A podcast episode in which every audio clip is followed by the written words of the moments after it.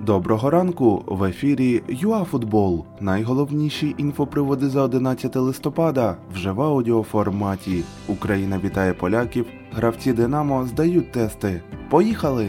А спаринг міг скластися інакше, якби Ярмоленко забив пенальті у дебюті поєдинку. Під завісу першого тайму Лунін помилився та дозволив відзначитися пьонтику, а в другій половині Модер підловив гостей на стандарті.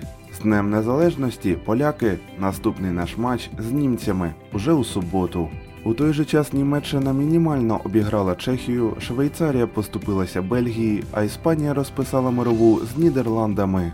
Але головна сенсація сталася у Парижі, де Фінляндія здивувала Францію 0-2. Усі результати доступні на нашому сайті.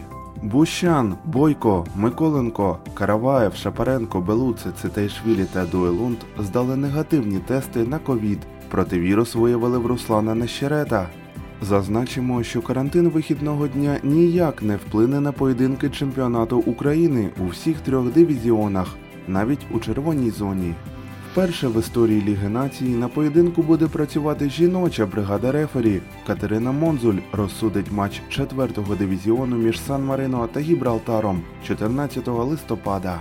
А допоможуть їй Олександра Ардашева та Марина Стрілецька, четвертий арбітер Анастасія Романюк. У другій лізі Кривбас приймав Маріупольський Ярут та переміг 5-1. Криворізька команда піднялася на другу позицію у групі Б, але в металу величезний гандикап у розмірі 11 пунктів. У групі А Дінас здолав Чернігів 2-1 та піднявся на третю позицію попереду Карпати з Галича та Дунаївці.